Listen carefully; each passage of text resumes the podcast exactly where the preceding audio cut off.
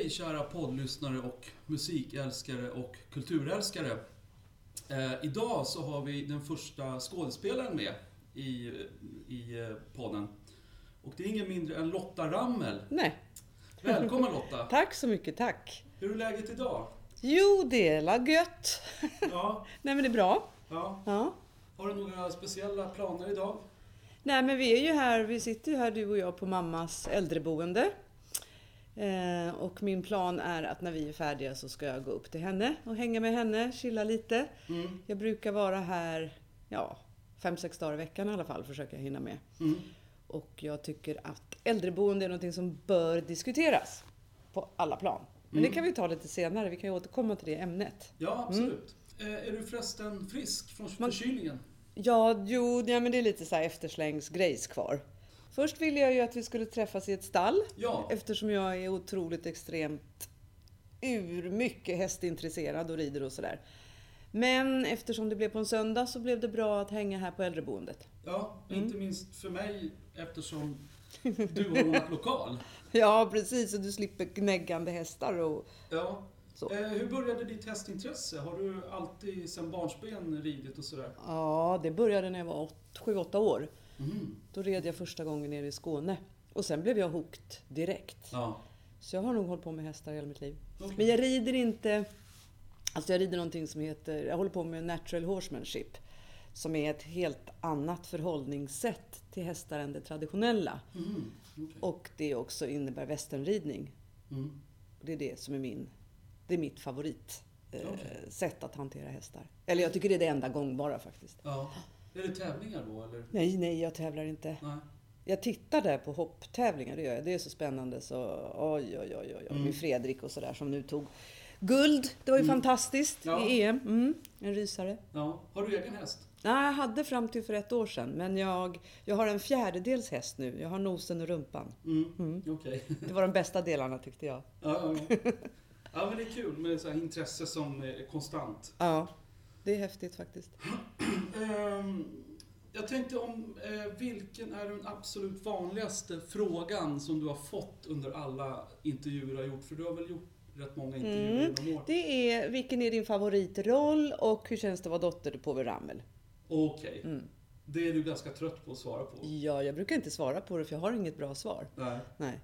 Alltså, jag, har förstår bara att- den pappan så jag har inget annat att jämföra med. Nej. Och favoritroller, det, är som exet sa, vilken är din favoritfärg? Blå? Jaha, varför då? Ja, röd då. Alltså det är samma med roller, det, finns, Ja. det beror ju på vilken ålder jag är i när jag svarar och så vidare. Mm. Precis, jag, jag antog ju lite grann att den ena frågan skulle vara en av de där. Så den, vilken, an, vilken antog du? Hur det kändes att ha Povel Ramel som pappa. Jag Mm, menar, mm. vad har man att jämföra med? Nej men inget. Nej. Eh, jag tror inte jag behöver presentera Povel Ramel för lyssnarna.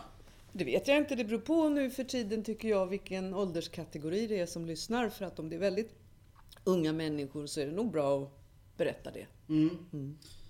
Ja, kort sagt så är väl han en av Sveriges eh, största musiker eller artister, vad man ska säga, genom tiderna. Det är Ja. väl inte att överdriva? Genom tiderna vet jag inte, men han ägde i alla fall två decennier, 50 och 60-talet, med eh, sitt artisteri och sitt komponerande och sina revyer. Det kan Mm. man säga, verkligen. Och att jag anser att hans musik är tidlös. Den är tidlös. Ja. Även texterna eftersom han aldrig blev eh, partipolitisk eller person. Han sysslade väldigt sällan, eller han sysslade aldrig med personangrepp. Däremot var han väldigt politisk, vilket många inte tror. Vad det gäller politiska fenomen. Han var ju emot kärnkraft och så vidare. och så vidare. Och Mm. det har han gjort visor om. Han var en, en otrolig naturvän. Så han har skrivit många nidvisor om hur vi behandlar Moder Jord och sådär. Så Ja. han var absolut politisk. Och varför är det ingen is till punchen och sådär. Mm, ja, just det. Så det är många som inte tror det, men de har fel. Ja, precis. Nej, men, eh, det finns ju på Spotify också för de yngre lyssnarna. Mm, Om de mm. vill upptäcka skatten. Mm, upptäck den, säger jag då. Ja, Mm. detsamma säger jag. Det finns ju, barn tycker ju jättemycket om hans, eh, många av hans låtar också. Mm. Ja, absolut. Jag var ju och såg eh, på, eh, Povels naturbarn. Mm. På eh, Galärvarvet. Jaha, nu i somras? Ja. Ja. Mm. Eh, Vilken var det på första eller vilken föreställning var det på? Kommer du ihåg det? Eh, Det var nog den första, en torsdag, onsdag eller torsdag var det. Ja, det var... Okej. Mm. Ni körde tre dagar va? Nej, två. Ja, Just där. Mm. den första var det. Mm. Och det var ju jättebra. Ja, vad det var kul. fullsatt också. Ja. Vi fick knappt plats, men vi fick bra platser. Det var ju publikrekord. Det var ju 1700 pers. Det var det? Ja, det Ja. var ju helt galet. Ja, Jätteroligt. Ja. Ja. Eh, och då tyckte jag det var roligt att, att du sjöng så himla bra. Om man hade sett dig som skådespelare Ja. så var är du ju grym sångerska också. Tack så mycket. Ja, Det värmer. ja. Eh, jo, jag tänkte höra lite med skådespelaryrket här. Din bror Mikael, Mm. han valde ju musiken vad jag har förstått. Mm. Han gav ju ut skivor och, eh, och är också med i den här föreställningen ska Ja. jag säga. Mm. Eh, och, men du valde ju skådespelaryrket. Mm. Då är jag lite nyfiken på, eh, din pappa var musiker, Ja. din bror blev musiker och du valde skådespelaryrket. Ja. Hur gick dina tankar då? Jag tror inte de gick så värst. Nej. Nej, jag var väldigt ung när jag kom in på, det hette scenskolan då, men nu är det Teaterhögskolan. Jag var 18 när jag kom in där Mm. och jag ville egentligen först och främst bli veterinär. Jaha. Men jag tyckte inte om att plugga. Nej. För jag var en doer och är väl fortfarande och väldigt sportintresserad och djurintresserad. Så hade jag börjat på en teaterskola här i Stockholm som hette Bernhard Kroks teaterskola. Och då var det flera andra där som skulle söka. Mm. Och då tänkte jag att då söker jag det året också till Malmö och då kom jag in. Mm. Jag hade sökt en gång till Stockholm när jag var 16 tror jag var och inte kommit in. Så att jag hann inte liksom fundera. Jo men mamma ville väl att jag skulle, du kommer ångra dig om du inte börjar spela något instrument. Vilket hon hade helt rätt i, för det gör jag idag. Ångrar mig alltså. Alltså. Men, ja. Sång är ju ett instrument. Jo, men just att spela på ett instrument med mina händer eller på, med min mun och blåsa och så. Men det är väldigt synd att inte jag hörde på henne då. Men jag var väl lite av en rebell och ville göra lite tvärtom helt enkelt. Jaha, Mm. kan det vara så? Kan vara så. Ja, okej. Mm. Och sen är jag ju uppvuxen som sagt med Knäpp upp tältet och allt som det innebär i skådespeleri och artisteri och sådär. Var väl väldigt, väldigt, väldigt fascinerad av det. Tyckte det var skitkul att åka och titta på. Mm. Okej, ja. Men jag kan inte säga att det är någonting som har drivit mig just i skådespeleriet. Det Ja. blev så. Eh, Hur reagerade du på väl på att du valde en annan? Det är inte så långt från musik egentligen. Man står ju på en scen. Men vad sa han? Nej, men alltså mamma och han, jag, jag tänker prata också väldigt mycket om mamma för hon har minst lika stor plats i mitt liv som pappa. Man Ja. vill väldigt gärna fokusera bara på pappa men man får inte göra det. man måste prata om mamma också. Båda de hade inställningen att de jag gör det jag vill så är de glada. Jag behövde överhuvudtaget inte hålla på med något inom artisteri. Det är ingen som har uppmanat mig eller bett mig om det. Nej. Utan bara jag mådde bra. Okej, så att det var... Men det här var ju ett yrke du inte behövde sitta över skolböcker och Mm. Mm. mata in. Liksom. Så att det var ganska accepterat. Det blev ingen, inga sura Nej, det var väldigt accepterat. Ja. Ja. det blev glada miner, men det hade nog blivit lika glada miner om jag hade pluggat och blivit veterinär. Jag, Mm. Mm. Som sagt. Mm. Det var inga fördomar kring vilket yrke. Eller om jag hade just jobbade väldigt länge på en bensinstation. Mm. Eh, och det tyckte de var toppen också. Ja. Ja. Det var ju väldigt ungt där du var 18 år att komma in. Mm. Han du gå klart gymnasiet? Mm, han går klart gymnasiet. Och jag gick tvåårigt gymnasium. Mm. Eh, Och sen hann jag gå på den här förberedande teaterskolan. Och sen, jag började skolan när jag fyllde 19, men jag kom in när jag var 18. Mm. Sen var det ett halvårs väntan liksom, till Mm. skolan. Mm. Och, och här, du flyttade till Malmö då? Ja. ja. Med Den buller och bång. Då var den treårig. Ja. Mm. Mm. Okej. Eh, kom du in på första Ja. försöket? Första försöket i Malmö, ja. Ja. Och så svarade jag så här, ja kaxigt, ja det gjorde jag. Ja, jag vet egentligen inte om det var så bra att börja scenskolan när man var så ung, så här i efterhand. Jag, ja, jag är väldigt skeptisk till det, eh, Mhm. för man har inte riktigt ändå riktning i livet. Och erfarenhetsryggsäcken är ju inte gigantisk precis. Nej. Ehm, De har åldersgräns på... Nej, men de, de, jag tycker att de tar in fler och fler som är väldigt unga. Men vi var ju en väldigt blandad klass. Jag var inte yngst. Utan det var en annan kille som var yngre och så var det upp till fem år äldre än jag ungefär. Ja, ja. Så det var ett väldigt spann. Ja. I den åldern är det spannet mycket större än vad det är när man blir äldre i livet. Och Mm. krymper ju det. Men ja, jag vet inte sjuttsingen egentligen om jag var redo för det där. Mm. Mm. Vad spelade du upp för något när du kom in? Ja, det var den goda människan från Sichuan. Jaha, okej. En monolog därifrån och sen var det en sång från musikalen Hår på svenska, Här. Mm. Eh, Och sen var det en improvisation tror jag i första omgången. Mm. Ja. Okej. Mm. Och då, när du kom in på den så, sen var det bara att jobba på. Sen var det bara att jobba på. Ja. Jag blev ju jätteglad förstås. Då hade jag inga reservationer för att jag bara var 18. Nej. Nej. Så jag var ju superglad. Det är ju liksom få förunnat att vara med om den där upplevelsen att man står på listan. Mm. Det var ju stor dramatik. Den, då för tiden sattes det upp en lista på porten. Så fick man titta. Ja, man fick åka upp till sexan som det hette på, i- Malmö och så satt det en lapp där. Så det var ju många, det var ju stor dramatik kring den här lappen. Det, många som, för det var ju bara 24 kvar i sista provet och 12 av dem skulle bort. Ja. Så det var ju mycket tårar och skrik och glädjetjut. Det var nästan traumatiskt för många. Ja. Ja. ja, jag förstår. Mm. Det, det är otrolig konkurrens att komma in, än idag. Ja, nu är det ännu värre. Ja. Oh ja, mycket värre nu. Eh, jag hoppar vidare här Mm. med dina filmer. Jag, jag, en av de bästa svenska filmerna som har gjorts enligt mig, Ja. subjektivt, den är du med i. Jaha, Eh, och det, får jag gissa?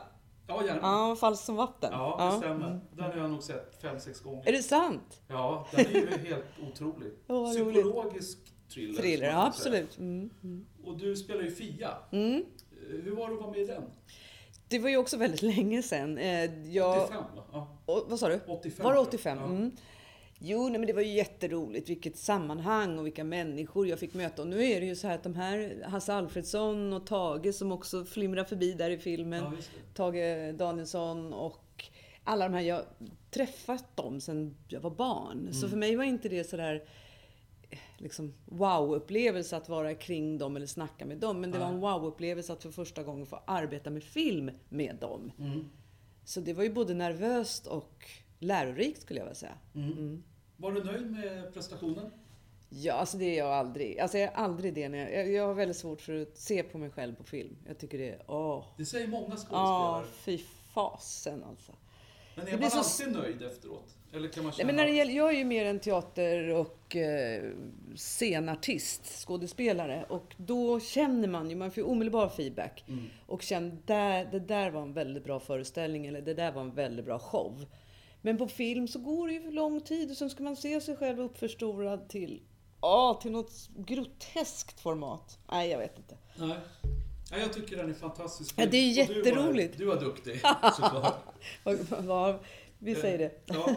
Till de yngre lyssnarna ska jag säga att Hasse Alfredsson är det som har gjort den filmen. Den får ni kolla in. Väldigt bra. Spännande. Eh, Du fick ju sen en roll i en sån här riktig långkörare. Ja, Rederiet. ja, verkligen. Där spelar du Diana. Men du hoppar lite nu, men vi kan ta Rederiet. Det hände ju lite grejer däremellan. Min första film var ju Ja. faktiskt eh, Jag hoppade långt skutt. Ja. Jack. Jack var med ja. Janne Halldorfs film. Just det. Mm, men det var ju bok. Precis. Det var ju en pytte, pytte, pytte liten grej. Och i samband med den här Fall som vatten så gjorde jag flera tv-serier.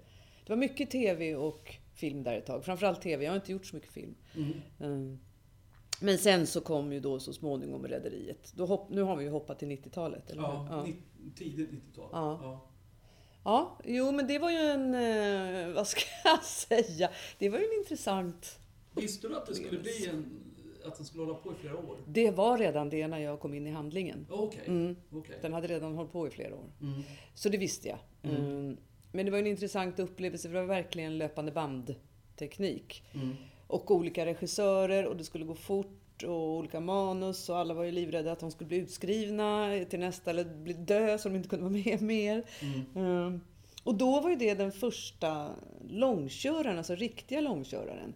Och den fick ju väldigt mycket kritik för att vara ytlig, blasé och det ska vara tempo det, det är inte kvalitet utan det är kvantitet och sådär.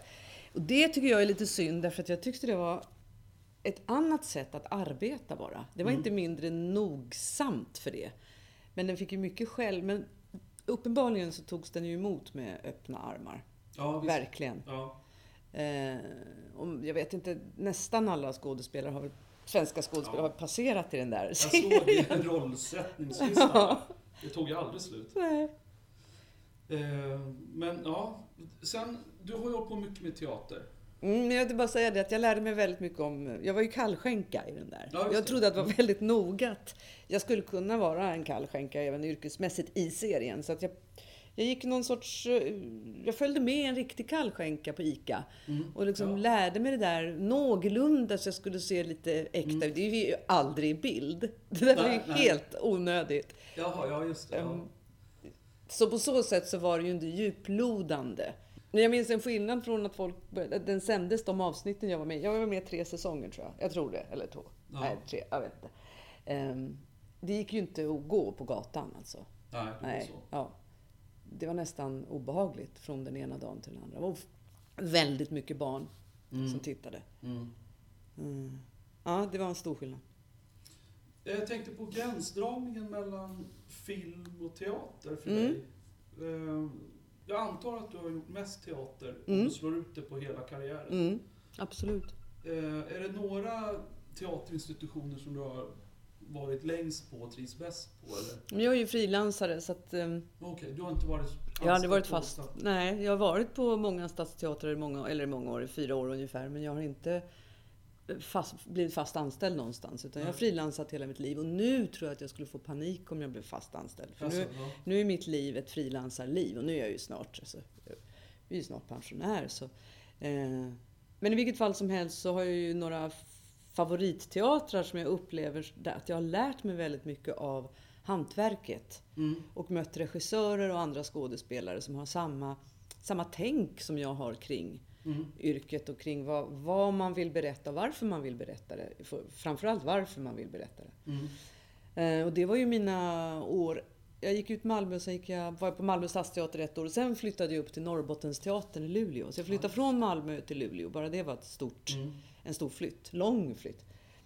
Och där var jag fyra år och det var en fantastisk tid. När jag Mm. väl hade vant mig vid klimatet och när... Det tog ett tag innan människor öppnade upp. Mm. Eh, Men när det hände, då var det ju fantastiskt där. Och vi fick verkligen välja det vi ville göra. Och det var ju också en, väl, en tid när all teater där uppe var väldigt politisk. Mm. Det har den väl varit ganska mycket jämt. Men Mm. det var fantastiskt att komma dit och göra det här. De, de låg i framkant tycker jag rent gestaltningsmässigt också. Mm. Mm. Mm. De åren. jag- Ja. Är det någon regi- teaterregissör som har varit som någon slags, eh, inte mentor, men som har betytt extra mycket? Ja, det var en kvinna, en finlands, finländsk kvinna som heter Katarina Lahti Mhm. som vi jobbade med där uppe. Hon betydde jättemycket då för mitt tänk och vad man kan göra. Alltså alltid vända på boxen. Mm. Det, behöver, åh, det finns ingenting kvar. Jo, vi gör bara allting fast tvärtom. Hela det, undersöka. Och hon var väldigt bra på att... Och bestämd på vad närvaro var på scenen. Mm. Mm. Och när den poletten ramlar ner hos mig, närvaro är en konst i sig, att vara närvarande. Mm. Det är det även i, i själva livet, men den är extra konst eftersom man går in och gör om ett jobb varje kväll. Men Mm. jobbet ska vara likt det du gjorde kvällen innan. Ja. Ja. Och att vara här och nu och vara beredd på allting, det är sån kick när den poletten, i alla fall för mig, när den poletten Mm. ramlade ner. Hur är jag totalt närvarande på scen? Mm. Okej. Istället för att spela närvarande, låtsas vara närvarande. Mm. Att vara det, det är en stor skillnad. Mm. Eh, Och där var hon en stor eh, nyckel för mig. Mm. Hjälp. Vad är det svåraste med att vara skådespelare? Att vara närvarande. Det är det svåraste tricket. Ja. För, för att då blir det riktigt bra teater. Eller det behöver inte vara teater, det kan vara revy, det kan vara vad du vill där du står på scen. Mm. Det kan också vara om du står och håller ett föredrag. Att vara där. Mm. Och om någonting händer, vad är det som händer? Mm. Eh, Jag tycker det. Och att också naturligtvis spela med och inte mot Mm. sina medspelare. Ja, just det. För det är då det börjar lira. Precis som musiker jammar så jammar ju vi skådespelare Mm. på scen. Mm. Just det, jag tänkte på det. Jag har ju stått på scen otroligt många gånger i mitt liv. Och som basist. Och eh, närvaron. Eh, det, det känns som att det är snäppet enklare som musiker. För att jag går in i låten, Mm. i musiken. Och då Mm. blir jag närvarande i musiken. Ja. Så att det, Men du är samtidigt väl uppmärksam på vad de andra lirar. Ja, oh ja, Ja. oh ja, ja. Så på så sätt är du ju totalt närvarande. Ja, jo precis. Jag, jag menar att det kanske är snäppet enklare som musiker att gå in i det. Ni kanske måste jobba er in i det. Om ni gör hundra föreställningar. Nej, jag tror inte du kan göra hundra. Du kan vara närvarande på genrep. Ja. Det är en konst att lära sig att vara närvarande. Mm. Ehm, Du känner det i luften. Du, det händer någonting när man är fullständigt närvarande. Mm. Och då ska du, vad, vad jag tänker att du far efter, det är att du ska vara närvarande i karaktär. Du ska ju Mm, inte bara ja. vara närvarande som Lotta Rammer, du ska, din rollkaraktär ska ju vara närvarande också. Just och det det, där ja. ska gifta sig. Mm. Och det är en konst. Mm. Så att jag inte Absolut. står och liksom iakttar allting som Lotta Rammel och är närvarande vid sidan av min karaktär. Mm. Utan det är ju karaktären som är i mig också som ska vara närvarande. Mm. Så det är ju skillnad på om du är Thomas som lirar bas så är ju du Thomas hela vägen. Mm. Mm. Ja, precis. Mm. Eh, jag tänkte på en pjäs som du har gjort som inte är så många år sedan. Det är Synd om papporna. Ja, Ja, hur, hur, eh, hur, kom du på, hur fick du inspiration till den? Eh, Det är ju en teatergrupp, en fri teatergrupp här i Stockholm som heter Unga Giljotin. Och några killar från den gruppen kom och frågade mig om jag ville regissera en föreställning. Mhm. Jaha, och vad heter den då? Så sa de, det är synd om papporna. Nej men det är det väl inte, sa jag. Och då garvade de och sa, nej men det är eh, parodi. Det är, Det är liksom, parodi. ja, det är ironi framförallt. Eh, skilsmässopappor? Nej, nej, nej, pappor generellt. Generellt? Mm. Eh, därför att det var många pappor som var ute i etern då och tyckte så synd om sig själva. Och ja, det, I förhållande till mammor så var det mer synd om papporna, tyckte papporna själva. Det var debatter hit och dit. Mm. Men då frågade jag, men får jag se manus då? Men det fanns inget manus. De hade bara en titel. Så Ja, sen började vi improvisera fram den här föreställningen som blev ju en satir, skulle jag vilja säga, över, nu är det ju tre, fyra år sedan, över den tidens Mm. samhällsklimat vad det gäller föräldrarollen och varför, man säger, varför delar man upp i mammor och papper? Varför säger man inte bara föräldrar? Mm.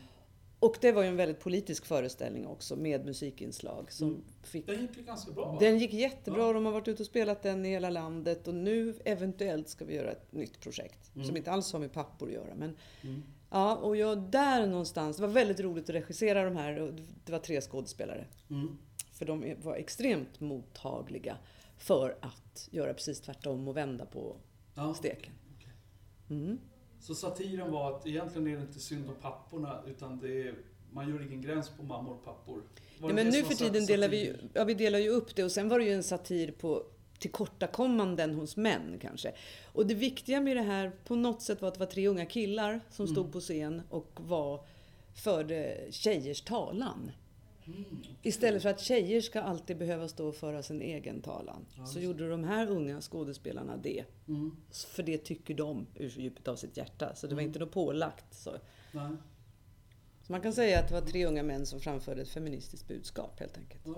Yngre generationers skådespelare, eller kvinnliga eller manliga, spelar ingen roll. Sådär. Har du någon... Ja. Alicia Vikander, Ja. vem som helst. Ja. Eh, jag, jag, okej. Jag har tänkt ibland så här, jag är Mm. filmälskare, Mm. att eh, de som kommer fram idag eh, verkar ibland eh, vara så otroligt unga när de Mm. får stora roller. Det kan vara i Hollywood också. Alltså de är inte ens 25. Och jag kan ibland tycka att, att det är, kan kanske bero på för mycket utseendefixering. Mm.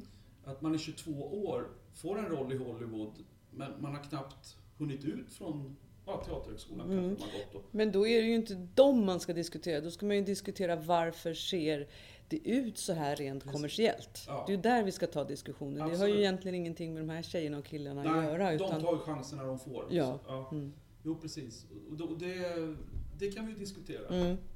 Men det, det var därför jag kan ju inte sätta betyg på kollegor Nej. till mig. Det går inte. Nej, det är klart. Utan eh, det är ju ett fenomen och ett samhällsfenomen eller samhälls... eh, Det är ju just den här utseendefixeringen gör ju att det blir väldigt utarmat Mm. till slut. Alla ser ju likadana ut. Mm. Oavsett var man kommer ifrån så ska man ha en stereotyp bild. Mm. Och det är väl särskilt ifrån Amerika det är så. Mm. Men vi är ju inte så långt därefter, vi i Sverige tycker jag. Nej. Men då är det desto roligare med teater, där Mm. det blandas upp friskt och inte det är så viktigt. Mm. Absolut. Eh, precis, det är ett samhällsproblem det där. Mm. Eh, Det enda jag kan tänka, vet du vad? Mm. En grej som jag säger då eftersom jag är lite äldre. Diktion! Ja. Ja, för att jag tycker att det är många som ehm, på filmer och TV, jag hör inte vad de säger för att de inte Ah, Okej. mm, pratar, liksom, har samma diktion som skådespelare Mm. som är lite äldre. Och det är inte det att jag menar att alla ska prata så här tydligt, men det finns väl något mellanting? Eller har de inte var, är inte röstundervisningen densamma som när jag gick på skolan? Jag Mm. vet inte. Jag har ingen aning. Eller de kanske inte har gått på skolan alls. Men det är ju någonting jag tänker på. Mm. Inte vad de säger, utan att jag inte hör. Mm. Det kan ju också ha med ljud, ljudproduktionen att göra, Mm. Ja, förstås. Ja, Mm. ja, det kan det ha. Eh, om, eh, film eller teater för dig? Eh, du har ju egentligen redan besvarat det. Det, det, har, det är teater som har varit Mm. närmast Mm. hjärtat Mm. i alla år. Sen har du tagit filmjobb Mm. ändå ibland. Mm. Nej, men du menar nu, just nu, idag? Ja, idag, precis. Nej, men nu är jag nog lite redo för att filma mer. Om jag skulle få något jobb. Därför att på något sätt så är det slitigt att åka till teatern eller till, på turné som jag gjort väldigt mycket de sista åtta åren. Jag tror jag har turnerat Jaha. sönder mig i princip. Okej. Med just Påvels naturbarn. Mm. Eh, och att inte behöva ha den här prestations... Jag har prestationsångest. Alltså Jaha. det har jag verkligen. Och den, den infinner sig oavsett om det är för stor publik, liten publik. Så vill inte jag göra någon besviken. Som har betalt pengar. Ja, sen så fort jag är inne på scen har jag glömt det. Mm. Det är alltid innan. Mm. Då är det, det har med den där närvaron att göra. Mm. Att innan så är det hur blir det sen? När jag står där så är det nu. Mm. Och det är jätteintressant det som händer från det att man tar steget in. Mm. Men med film så inbillar jag mig, eller det jag har varit med om i alla fall, infinner sig inte den. Det är lite mer stillsamt för psyket. Just själva Mm. tagning, vi kan ta om det. Mm. Det behöver inte vara sitta som en spik direkt. Ja. Så att, eh, det skulle vara jätteroligt. Ja. Mm. Så fast jag, även, även ifall jag inte tycker om att sen titta på mig själv så skulle det vara roligt att filma mer. Mm. Jag har en allmän fråga här. Ja, Eh, Var, varför säger så många skådespelare att de inte gillar att se sig själva? För det har jag hört hundra gånger. Är det att man inte... Är man inte nöjd eller det, känns det konstigt att se Nej, sig men själv? alltså, man tänker väl kanske att man ser lite bättre ut än vad man gör på filmduken. Man har den bilden av sig själv inuti eller att man bara inte vill... Alltså det kan ju också påverka hur man gör nästa jobb. Om Mm. man nu pratar om film. Att så där, nej, och då måste jag tänka på hur det... Vet jag, jag vet, jag kan inte svara för vad alla andra tycker, men jag tycker att jag inte ser klok ut. Alltså det är det. Ja. Jag, jag, nej men gud, så ser jag ut sådär? Det är ju så samma som att höra sin röst på film. Mm. Eller i radio. Ja, just det. Men ja. det där låter ju inte som jag som jag gör inuti. Så att, Nej, det, men, det är, olika. Men det är också, jag tycker också att det är ett stort egotänk i det här som jag skulle vilja få bort. Mm. Alltså jag tycker det är ganska hopplöst att ha det här yrket och ha de tankarna. Det är ju oförenligt. Mm, Så ja. egentligen, men jag tänker också att ju äldre jag blir, ju mer skiter jag i det. Mm. Så det är kanske därför också jag tycker det ska vara kul att filma mer Mm. nu.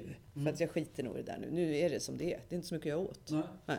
Det kommer erbjudanden kanske efter podden. Ja, det kanske det gör. Ni är så välkomna. Eh, vad skulle jag säga? Idag, du, om jag har tolkat allting rätt, så jobbar du också som teaterlärare idag? Nej, Nej? det, jo, det var tio du år. Ja, det var 12 år sedan ungefär. Jaha, Då jobbade jag okej. som teaterlärare på en... Södra Latin? Just det, Ja. precis. Här i Stockholm som har en eh, teaterlinje. 12 år sedan? Mm. Och, och sen dess har du frilansat som Sen har inte jag jobbat som riktig, teater... riktig skådis? Nej men alltså nu ska vi sära på begreppen här. Riktig, vad är en riktig skådis menar du? Nej, men att du har som yrke menar jag. Ja men det hade jag redan innan jag var lärare. Jag all, alltså lärare lärare- var ett impulsjobb från min sida för jag tyckte det var kul att prova på. Ja, Och jag ville börja känna på regi. Och det fick jag göra på Södra Latin. Att regissera de ungdomarna som går teaterlinjen där. ja. Så det hade ingenting med mitt skådespeleri att göra. Okej. Nej. Jag själv spelade inte teater då Nej. på Södra Latin. Nej. Nej. Så att nu blev jag lite sträng, men så var det. Ja. Mm. men du, du har ju också varit ute med Pauls naturbarn mycket. Turnerat. oh ja, jo. Ja. Vi har väl spelat 470 föreställningar tror jag nu. Mm. Det är ganska mycket. ja, verkligen. Över hela Sverige då antar jag. Mm. Och i Finland och Frankrike faktiskt. För svensktalande där. Ja, okej. Skitkul. Ja. Och finnarna, förstår de? Nej, men det var ju finlandssvenskar i Mm. Åbo och lite runt. Ja, okej. I Vasa och sådär. okej. Ja, det var en jättebra föreställning. Mm, vad kul. den vill jag att lyssnarna går och ser. Ja, Om ni kör nästa år. det kommer vi, ja, i Parkteatern, ja, det får vi ju se. Ja, eller Men vi dyker ja, nog upp. kanske kör inomhus på vintrarna. Ja, precis. Ja. Men vi dyker upp. Vi har ju en hemsida man kan gå in och titta. Mm, precis. Kommer vi till Varberg i slutet på oktober nu. Mm. Eh, Men vilka är de tre absolut bästa filmerna som du har sett? Det där var ju en jobbig fråga. Oj, oj, oj, oj, oj, oj, oj. Ehm, Favoritfilmer helt enkelt. Ja, ja men gud, det finns ju, jag är ju lite film och tv, inte tv men tv-serienörd. Mm. Åh! Nej, Thomas, det går inte. Det går inte. Jag kommer ihåg att när jag såg 1900 del 1 och 2. Ja, det var fantastiskt. fantastiskt. Eh, nej, jag, Gudfadern hela... Ja, 1900 och Gudfadern, det är inga dåliga filmer. Nej. Sen har vi ju Amakord. Alltså det var, Mm. hela, hela den tiden med alla de filmerna som kom då. Mm. Men om du tar, vi, vi, är lite flexibla. Mm. TV-serier som Ja, är men bäst. nu har jag just alldeles nyss sett färdigt The Handmaid's Tale. The Handmaid's Är Tale. den bra? Fantastiskt bra, tycker jag. Ja. Och väldigt skrämmande. Hon skrev ju den... eh, Margaret Atwood skrev den, heter hon väl?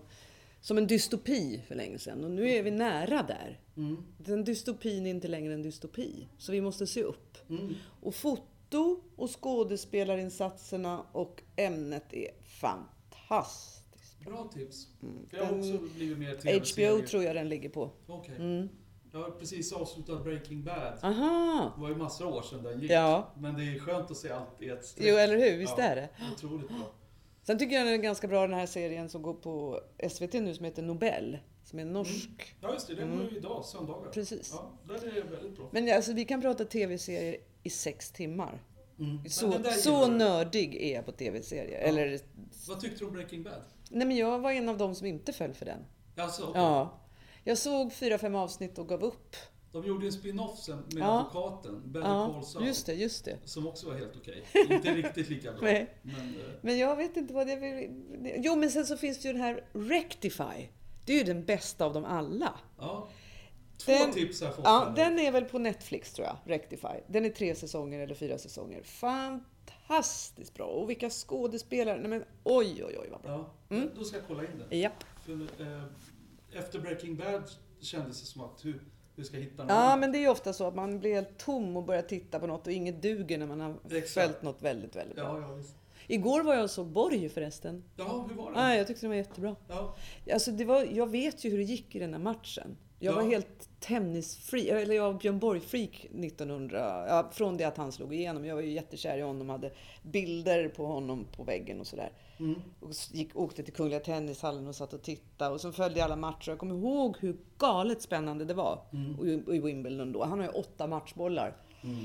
Så såg jag filmen igår och det var så spännande fast jag vet hur det går. Mm. Så blir jag ändå så osäker. Men jag kanske, jag kanske minns fel. Hur... Åh, vad bra det var. Ja den ska. Fantastiskt. Och vilka... Ja, Sverige Gudnason. Nej, men de är bra allihopa. De Ja. är bra. Absolut jättebra film. Den ska jag absolut se. Mm. Eh, jag älskar tennis. Mm. Eh, jag har en avslutnings, två avslutningsfrågor. Ja. Eh, dina tre favoritskådespelare genom tiden? Åh! Ja, men Susan Sarandon igen. Jaha, okej. Mm. Vad har jag sett? Och sen har vi ju vår Marie Göransson, tycker jag är fantastisk. Hon är med i Falskt som vatten, kära Ja. poddlyssnare. Det är hon. Har väl näst, ja inte huvudrollen kanske, men nära inpå. Och sen kommer jag nämna, jag skulle vilja säga en tredje kvinna, men jag kommer att säga Al Pacino. Mm. För att han den här En, en kvinnas doft och Satans eftermiddag och de här, det var en film som Gudfadern då? Ja, för Gudfadern. Men, här- men En Satans eftermiddag, det var en film som jag var helt knockad efter när den Mm. kom. Ruskigt bra. Mm. Okej, eh, eftersom du är så himla duktig sångerska också och ute och turnerar Ja, med Mikael, e, Mikael eh, och Backa Hans, Backa Hans Eriksson mm, på bas. Mm. Eh, Så tänkte jag, du kanske också har tre favoritartister musikaliskt? Oh. Eller sångerskor? Eller sångare? Oh. Povel Ramel med Michael Jackson och Ted Gärdestad. Det är inga dåliga Nej, jag vet det. Det, bara rabblade jag ur mig nu. Nej, men det är väl klart, alltså, jag är ju all, väldigt mycket allätare. Nu senast så såg jag ett ungt band från eh, Amerika som heter Nowhere.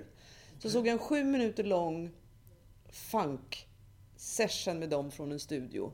Okej. Oj, oj, oj vad tajta de var. Ja. Alltså helt fantastiskt. Jag gillade Al Jarreau på den tiden när han Mm. Och sen så gillar jag ju också min brorsas eh, första plattor där till dig och det blir väldigt familjärt där känner jag. Eh, Mm. Men eh, ja, vad sjuttsingen. Det finns ju alla de här, Aretha Franklin. Jag menar, jag, Ja, Och det är som att fråga vilken favoritfärg. Det går inte. ja. Men, Jag, vet du vad? Jag är himla glad att jag inte kan svara på den frågan. För då vore livet så mycket, mycket mindre, mer torftigt. Mm. Så du som sångerska hämtar inspiration från massor av musik Ja. såklart? Ja. Mm.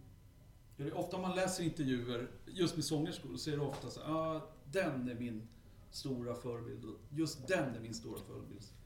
Nej, men jag är nog rätt ombytlig. Jag har mina perioder. Jag är inte en trogen lyssnare till en, han eh, eller hon eller dem. Utan jag, äh, nu är det här. Det beror på var man befinner sig i livet också. Ja, precis. Mm. Så är det ju. Eh, slutligen, eh, är det, någon, är det någonting under alla dina år, Mm. är, det, är det någon så här sak som du tycker aldrig har kommit fram?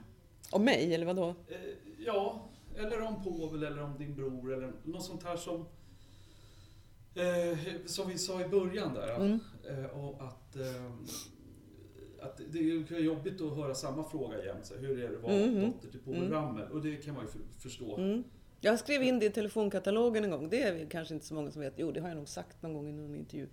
Jag skrev Lotta Ramelow som yrke då. Då skrev man, I telefonkatalogen, för er som inte vet det, så var det en stor lunta som kom hem i hela Stockholms allas telefonnummer i. Just Den vägde hur många kilon som helst. Och då stod man där om man inte hade hemligt nummer med namn, förnamn, efternamn, yrke, adress och telefonnummer. Och då satte jag som yrke dotter. För jag var så jäkla Ah. less på den här frågan. Ja. Mm. Mm. Och hur vi behandlar våra barn i skolan. Vård och omsorg helt enkelt. Och Mm. jag tycker att vi alla svenskar step it up och välj politiker med omsorg som vill satsa på det. För jag är ute väldigt mycket på olika äldreboenden. Jag har sett Nej, det det är under all kritik och ingen av oss kommer vilja hamna där sen. Jaha, är det så illa? Ja, det är så illa. Ja, mina föräldrar är 75 och 78 nu. Mm. Så det de är nära. Ja. Det är bra att få höra lite. ja, och det är för jäkligt att det är så här. Människor som har hjälpt till och jobbat hela sitt liv och så bara lämnar vi dem på vårdinrättningar som är... Det har ingenting med, jag vill säga det här, det har ingenting med personalen att göra. De sliter och jobbar och är jättegulliga. Utan det är omständigheterna att göra så mycket på så kort tid som möjligt med så få människor som möjligt. Som är katastrof. Mm. Eh, Och, och ingen tid till samtal med de äldre, ingen tid till att byta, vad hjälp, hjälpa till på toaletten, ingen tid att hjälpa till med mat. Det, det där är väl ren snålhet? För skulle de Det är de här fler, jäkla, kommer jag säga, Ja. upphandlingarna. för skulle de anställa fler så skulle det finnas tid. Ja, ja, ja, det. är väl klart. Ja, så det är ren snålhet. Det är ju samma med förlossningsvården som är katastrof, att man stänger BB-avdelning efter BB-avdelning. Mm. Vi måste börja med lönerna. Vi måste börja med att se det som ett mer statusyrke än ett lågavlönat, ja vad ska jag säga, det är inte ens värt någonting Mm.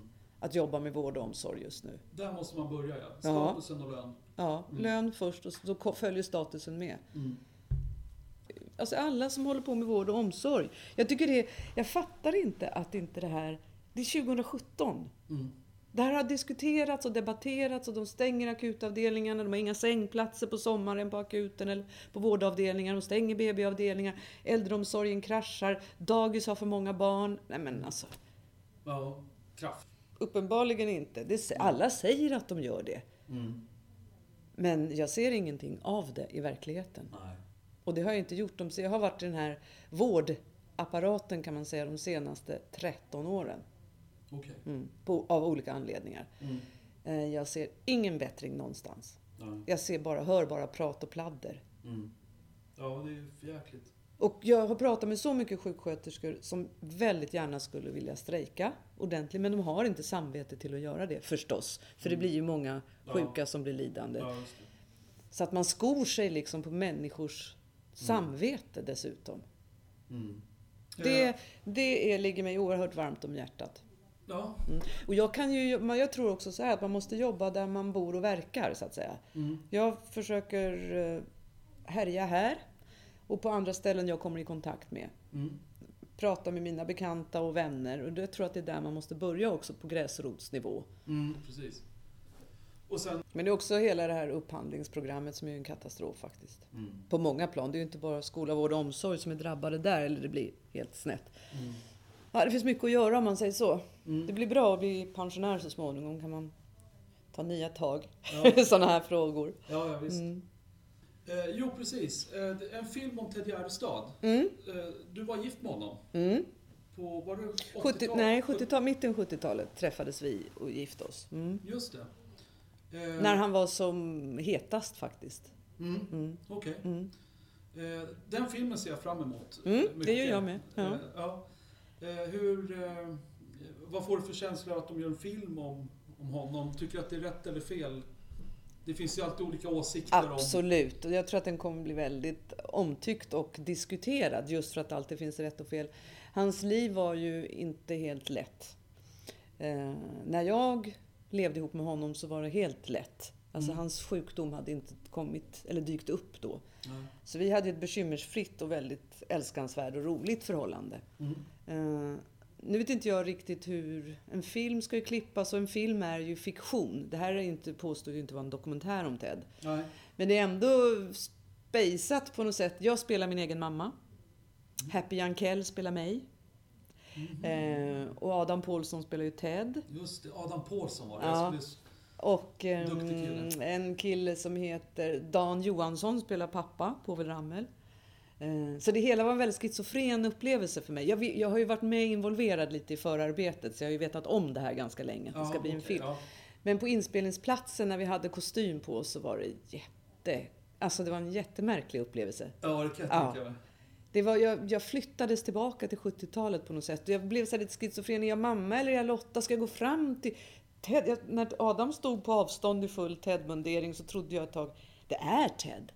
Ja, nej, det var jättemärkligt men väldigt roligt. Ja, Och Happy Jankell, det jag har sett, så kommer hon göra en fullständigt lysande Lotta Rammel. ja. Ja, jag tycker, Är ni lika också? Utseendemässigt Ja, menar du? ja. Nej, men de har fått till henne så vi är ganska lika. Men det är inte det, utan det är, det är ah, drivet, det är känslan. Hon har liksom fångat min själ, Okej, som jag var då på Mm. 70-talet. den ser jag fram emot. Ja, det gör jag med. Det blir jättespännande faktiskt. Vet du när den har premiär? Ja, nu i vinter eller till jul tror jag. Mm. Till jul? Ja, vi- i vinter och jul där Ja. någonstans. Det är inte riktigt klart tror Okej. jag. Mm. Eh, ja, nej men då får jag tacka för mig. Jag, jag tänkte ju om du hade någonting som aldrig har blivit sagt. Men det har vi tagit upp nu lite grann Ja. med vård och omsorg. Mm. Biten sådär. Men din karriär som Mm. skådespelare. Mm. Är det någonting där som du tycker att... Ja, nej men om man ska vara lite seriös där så tror jag att eh, jag har gjort väldigt mycket komedi och med musik sista åren. Mm. Eller senaste många åren ska jag säga. Så jag skulle jättegärna vilja gå tillbaka till dramatiken. Och då tror jag att det kommer nya människor som inte riktigt vet var man ska placera mig. Om man ska placera mig. Som inte ser den, eller vet om den kapaciteten. Så jag skulle hemskt gärna eh, spela tung dramatik. Tung alltså, så. Mm. Ehm, igen. Sen så tror jag att många människor har... jag- tror att jag är svårplacerad. Jag tror att en del tänker att men hon är för politisk, hon är för eh, kategorisk vad det gäller politik och så. Medan andra säger att hon sjunger väl bara. Och andra ytterligare säger nej, men hon är väl programmets dotter, inte det adligt? Alltså jag hamnar mellan väldigt många stolar. Jag förstår. Så att jag uppmanar faktiskt väldigt många att ta kontakt med mig och ta reda på vem jag är själva. Mm. Istället för att gå på rykten. Absolut. Mm. Så skulle jag vilja säga. Ja. Mm. Tung dramatik är du sugen på. Och film. Och film, ja. Ja. Precis. Okej, ja. Men jag, är, jag, naturligtvis, jag tycker det är urkul med komedier också. Mm. Men det är just det här att man, jag tror att jag är svårplacerad. Om man nu vill placera mig överhuvudtaget. Om man Mm. vill ha med mig att göra. Så tror jag att jag är svårplacerad. Att folk har väldigt blandade uppfattningar om vem jag är och vad jag håller på med. Mm. Och det kan ligga mig i fatet. Mm. Mm. Vi hoppas att det ändras efter det här. Ja, det hoppas jag med. Det vore fantastiskt. Ja, visst. Okej Lotta, tack Tack för själv. idag. Tack, Tack. så mycket. Tack. Tack. Ha det gött. Ja, detsamma. Poddlyssnarna får vi lägga till här att nyheten om Hans Alfredssons död eh, nådde oss på kvällen samma dag efter den här intervjun. Eh, Lotta har ju varit med i eh, revyer med eh, både Povel Ramel och Hasse Alfredsson och Eh, vi visste alltså inte om att han var död när vi gjorde intervjun. Annars hade vi självklart tagit upp mer om denna legend. Så ni vet varför. Jag själv kom hem på kvällen samma dag efter intervjun och nåddes av att Hans Alfredsson hade avlidit. Då vet ni sammanhanget.